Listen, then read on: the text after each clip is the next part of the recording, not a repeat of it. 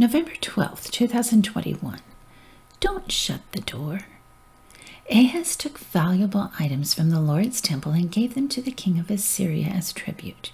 But this did not help him. Even during this time of trouble, King Ahaz continued to reject the Lord. He offered sacrifices to the gods of Damascus who had defeated him. The king took various articles from the temple of God and broke them into pieces. He shut the doors of the Lord's temple so that no one could worship there. Second Chronicles 28, verses 21, 22, and 24. It appears that King Ahaz wanted nothing to do with the Lord.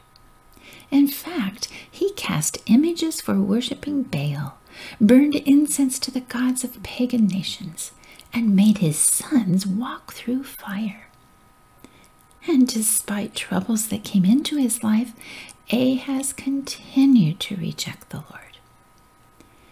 Even though Ahaz didn't want relationship with God, it's interesting that he still tried to use the symbols of relationship to bribe his way out of trouble. And when those sacred items didn't result in the magic he wanted, Ahaz turned his anger toward God. He took the sacred articles from the temple, broke them to pieces, and shut the doors of the temple so no one else could worship there. Do we ever act the same? We want to go our own way, so we close our hearts to God's presence. We shut the door to our temple. And then when we run into trouble, we try to use pieces of that stale relationship to buy our way out. But when our magic words or duties don't work like we expected, we become angry and blame God. Sometimes we don't want relationship, but we want its benefits.